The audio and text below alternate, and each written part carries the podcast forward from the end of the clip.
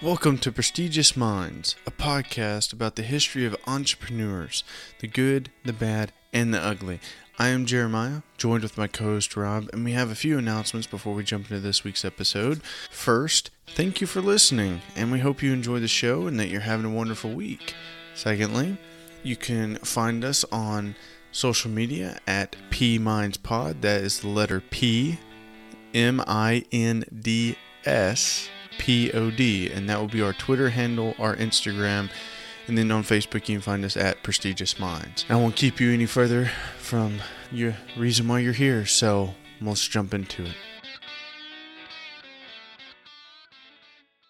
Just a quick announcement. This October is going to be our first ever Scaretober event series. We are going to be telling fairy tales that would have been heard throughout the 19th century and before. These are not the Disney family fun versions. Oh no. These are the original, chilling versions as told when they were first written down. So join us next month for the first ever Scaretober, right here on Prestigious Minds. Good afternoon, Rob. How's it going, Jeremiah? It's a little it's a little warm currently because the AC is out. Yeah, it's a little toasty. Not too bad though. Could be worse. We could, Could be, be sitting the- in the you know in the uh, hellfires of uh, Louisiana or something like that. Enough about our suffering.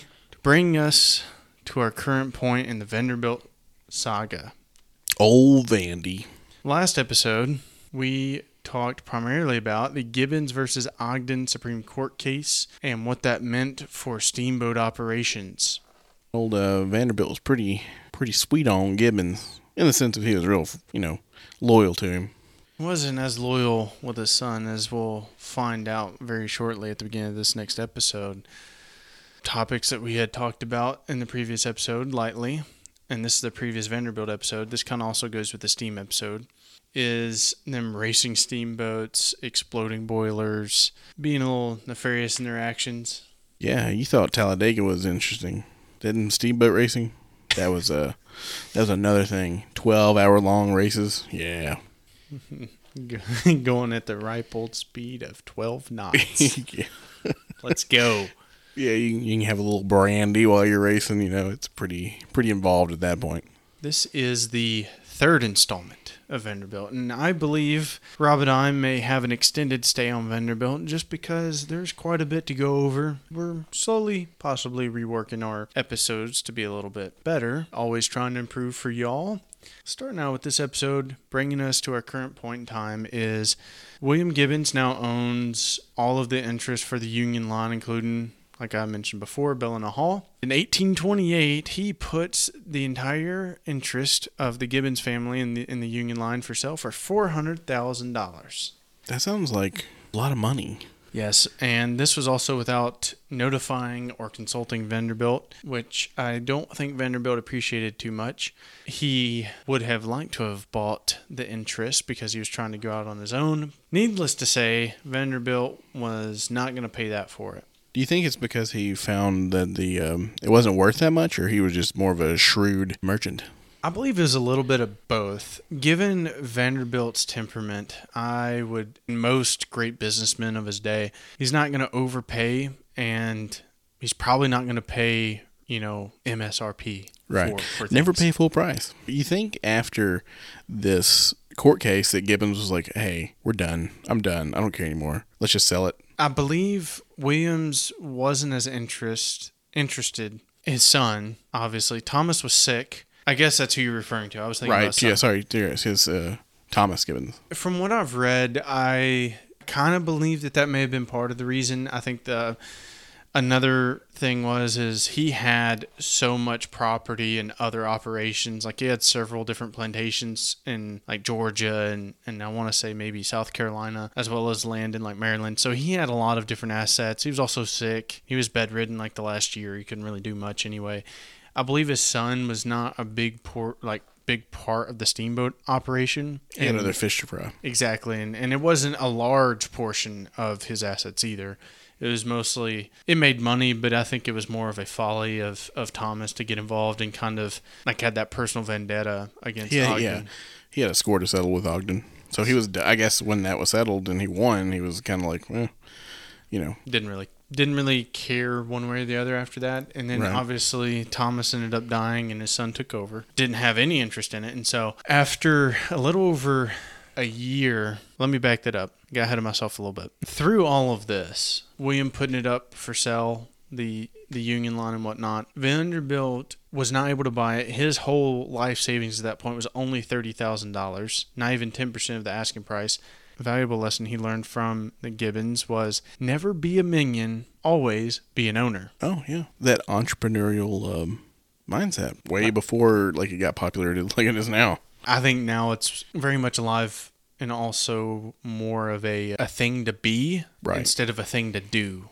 I think the whole idea that sealed the fate of Vanderbilt's future was the idea of I can't control my business because I don't like he, he couldn't he couldn't compete on the scale of the union line yet because he, he hadn't made enough to get to that point but he couldn't control where he wanted to go he was still an employee essentially and so he couldn't really have much say into it so he was going to sell the union line whether Vanderbilt wanted to buy it, not have it sold, or whatever. He didn't care. After no buyers emerged for the Union line, because William was asking way too much money, he pretty much had a fire sale and liquidated all the assets, of which Vanderbilt bought two vessels. One of them was a smaller vessel that he renamed to Emerald, which was after a premier ship that burned, and I will go into that story later.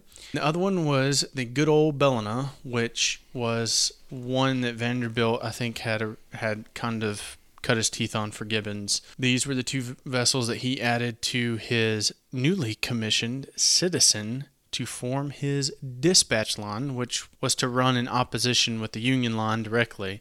The rest of the Union line assets was sold to the Stevens family, which was another entrepreneurial family that was trying to take advantage of the newly defunct monopoly operations. He was actually trying to oppose somebody like a company he kind of worked for. It's pretty cool. Pretty interesting how that how that turned out. Vanderbilt's position allowed him, you know, the cards played in his favor, allowed him to buy a few more ships, ships that he knew, right? Like he knew what they were, knew how they operated, knew what condition they were in. He got them at a bargain rate with his brand new ship that he had just had commissioned. And so he had very low cost of operations. I'm sure he took a lot of the crew too, so they knew how it was how it was going to work too. You have Vanderbilt and the Stevens family. Immediately after this, Vanderbilt and the Stevens family had a price war, or let me restate that a price war erupted.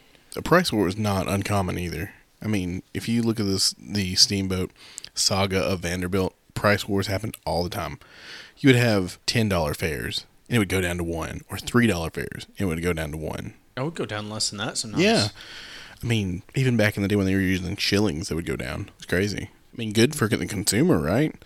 If you uh, if you didn't have a monopoly and you could, you know, travel across the bay for a dollar, it's pretty good. And like you said earlier, that was not a short trip. No, twelve hours long, quite a long time. It's very interesting when you read about it because they would lower the rates to the point where they were losing money trying to run the other person out of business completely. They Like- were they were just trying to bankrupt them. Yeah, yeah, who has the deepest pockets, who has access to resources that the other person doesn't have. In this case, I believe Vanderbilt, like you said, they had lowered it down to about a dollar, and they ran for about a year or so, kind of going back and forth like this. I think Vanderbilt was able to still make money because of the money he saved from the purchase of those vessels, and the system was so efficient. Also, they they sold you know drinks and booze and stuff on the boat, so he made money from that as well. Yeah, I think I think the fare covered the cost purely in fuel. He was able to make his money up with food. Whereas the Stevens family, I do not believe that they could afford to do this for long. And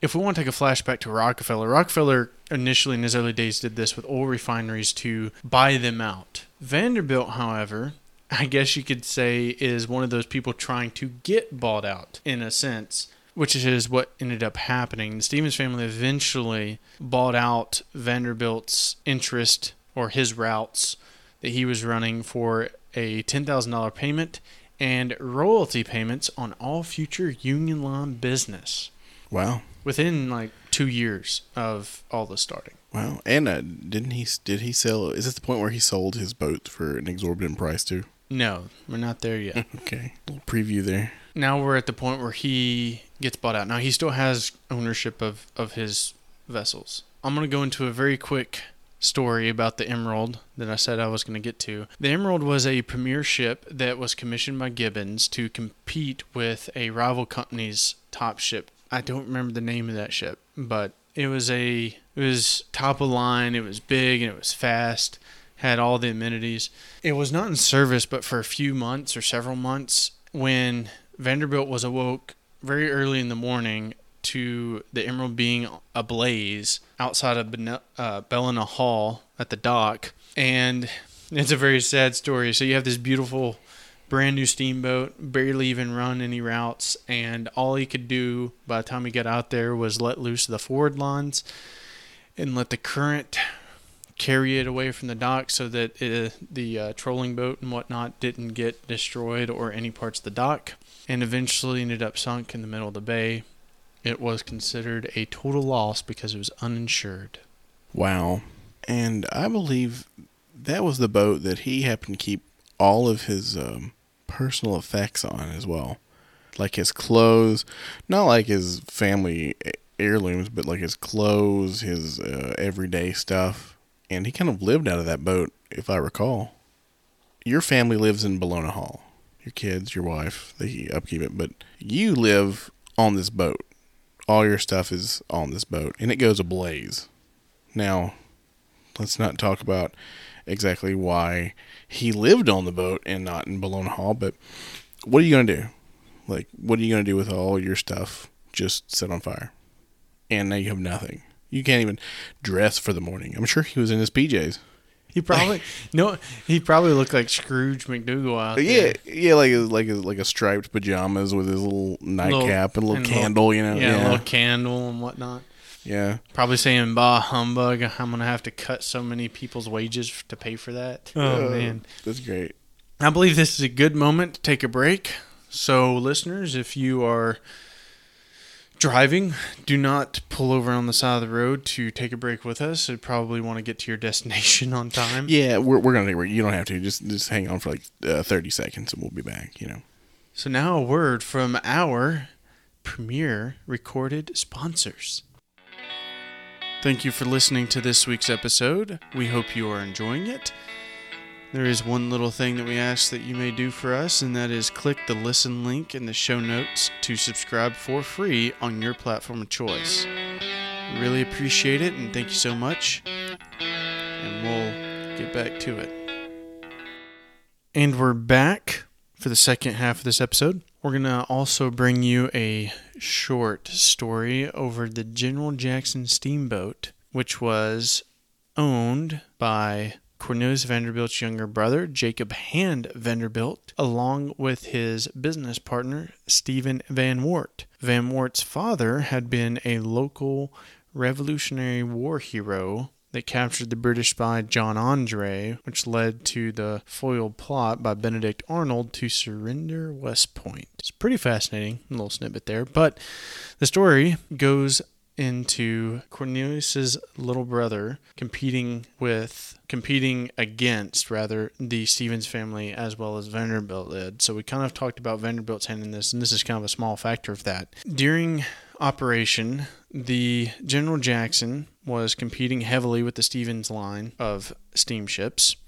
On June 7th, 1831, off of Grassy Point near Haverstraw, the boiler of the General Jackson had the safety valves closed and the, t- the pressure gauges were ignored when the boiler exploded, killing more than 14 people. It's kind of funny how that happens. You know. Yeah, I mean, we we obviously have mentioned this and talked about it in previous episodes, but this is a specific instance that I thought was very fascinating.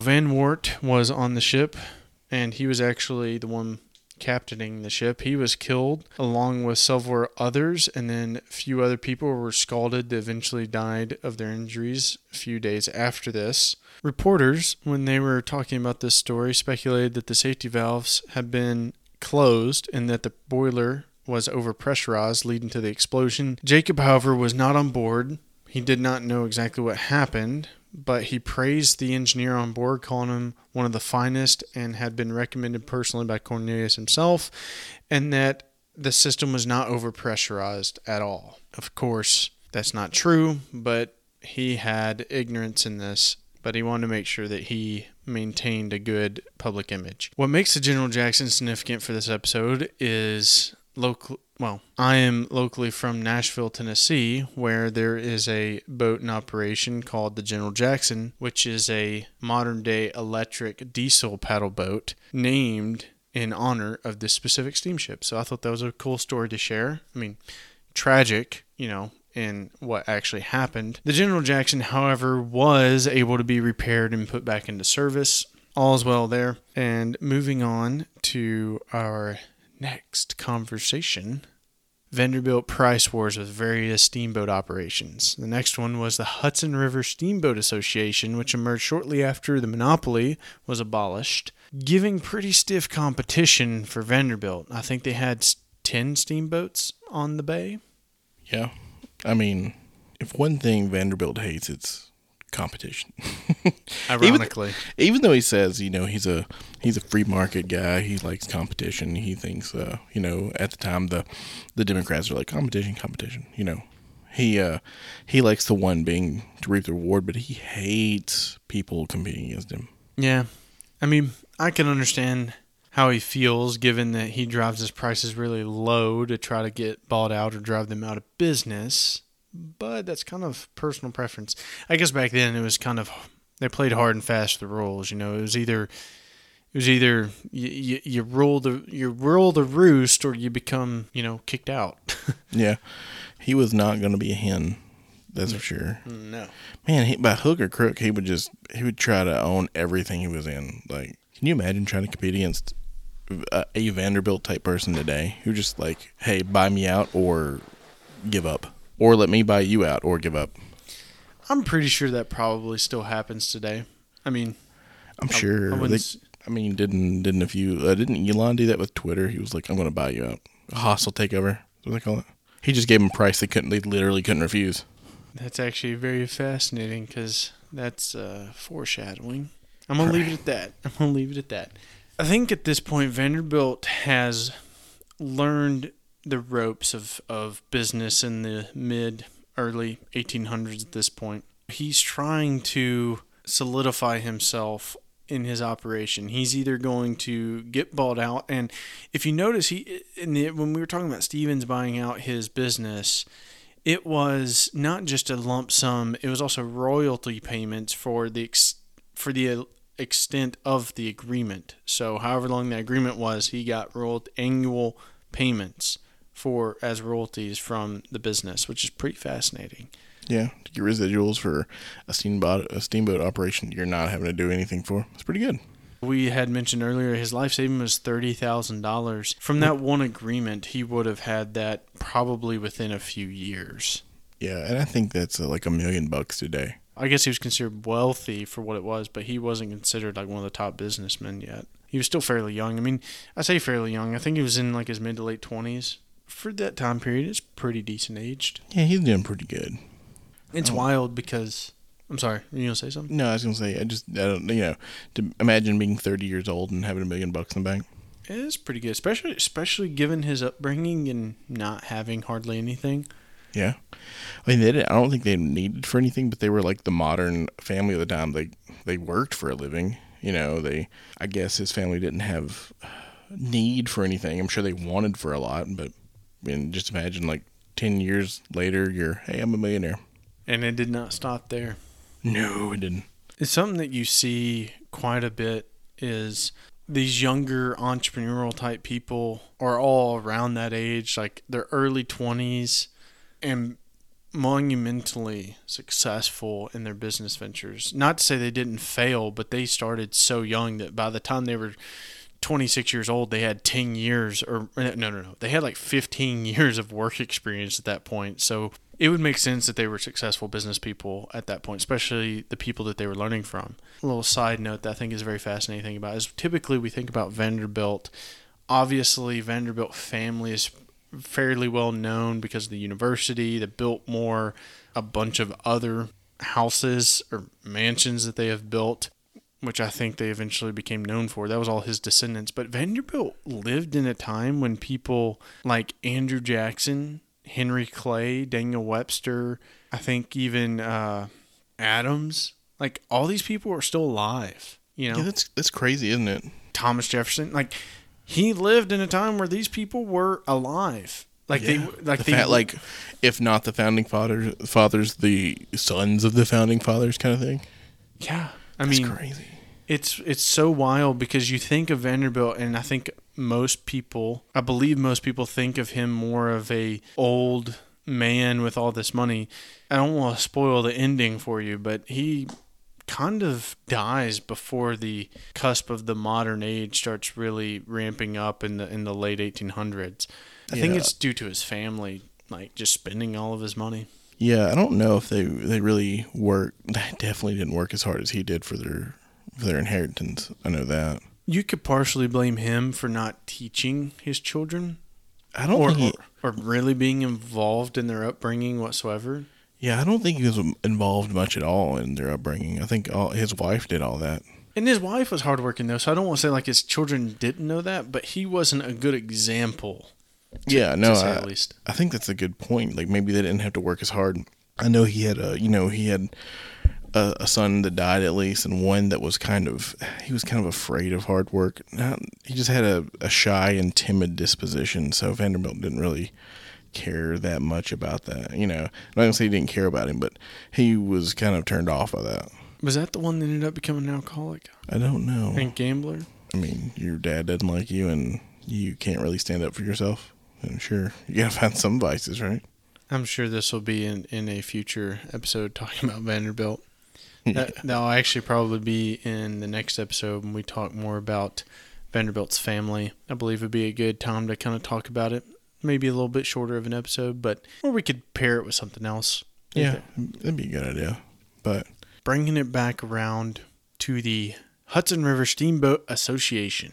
The price war continued wa- raging on until the majority of the members of the association this was their only source of income from I guess their investments and so they were being bled dry and they could not continue doing this as where Vanderbilt had multiple different lines running other places most of these people ended up having a vote and decided to buy Vanderbilt off. You and in doing so, they eventually made a lump sum payment. Okay, lump sum of a hundred thousand dollars. It's like a bonus and an annual f- fee of five thousand dollars a year for each year of the agreement. What what is that in modern dollars? I think that's like three, uh, four million dollars. How much is is five thousand dollars a year? I mean, I'm sure that's enough to to live on back then. One hundred sixty thousand dollars. So, so, so let's break this down. Okay, Vanderbilt at 35 years old, in his mid 30s, had secured a contract for a set number of years of $160,000 roughly of a salary, and this is before income taxes. So he got to see all of that money as well as the previous agreement of royalty payments that he got from the union Line and the lump sum of $100,000, including whatever money. That's pretty good for 35 years old. Yeah, that's that's really good. Could you imagine? I mean, making $160,000 at 35 today is not a crazy sum. Like, that's, I would Right. say it's especially pretty- if you're married. Yeah, well, I would say even as an individual, that could be pretty reasonable if you work in like certain fields that typically, like if you work in the tech industry or you work in a specific line of engineering that pays more, Right. or i guess maybe you're a doctor, but most doctors don't even graduate till 35, so they're not making anything. But Yeah, I mean, still, 100. That's you're talking in the like five percentile of people. So yeah, that's pretty good today. I And mean, I then, mean, think that about was it. like in the top. That was definitely in the top one percent. we also have to assume his wife probably wasn't making much or anything at this point. So that is the entire family's income and he ended up having what like 13 children. Yeah, minus one, I think. Yeah. So so we're also like I said, we're going to talk more about that in the next episode. So it's a good to kind of hint in there at some of those numbers, but at this point Vanderbilt arguably could have just continued running his multiple like ferry operation, steamboat, you know, ventures a little bit here and there, but Vanderbilt being the ambitious person and tactile business person that he was, he wasn't going to give up there. Why would you? If you can make that much money at 35, what can you do at 65? He did it all before he was 65. we still haven't even got to the, the things that Vanderbilt's known for yet. This is just all the way up to his mid 30s. It's pretty wild. It, he he lived in that transitional period of colonial America, the Industrial Revolution, to the Industrial Revolution's child of like what they eventually ended up calling, at least I think they call it this today, is the market revolution. So the use of, you know, business entities having shares, the stock right. market, all that stuff started emerging closer to the end of Vanderbilt's life, and he definitely had plays in that. I mean, like like you said, they had corporations back then, but they were not what they are today. They're not regulated at all, or hardly regulated and stuff. But yeah, th- most of all business commerce, all business commerce was made without like federal regulation. It was all state. It was all state run, and and maybe even local local like counties and maybe cities. That would that would be a fascinating topic to to kind of dive into. So, any any yeah. Anyone want to look into that? Maybe comment on social media post. You we post regularly, at least twice or three times a week on Instagram and Facebook. So, if y'all have any insight to to that side of things, don't don't go comment. It'd be pretty cool. So, Rob, you got any final final words for this episode? Saga, the episode three of Vanderbilt. Yeah, I mean, as we've seen, Vanderbilt's kind of got a a knack for building businesses and well, ending other people's businesses too. Well, that's the thing though, is he didn't end their business. Well, not yet, not yet. But in this specific context, I mean, he got bought out.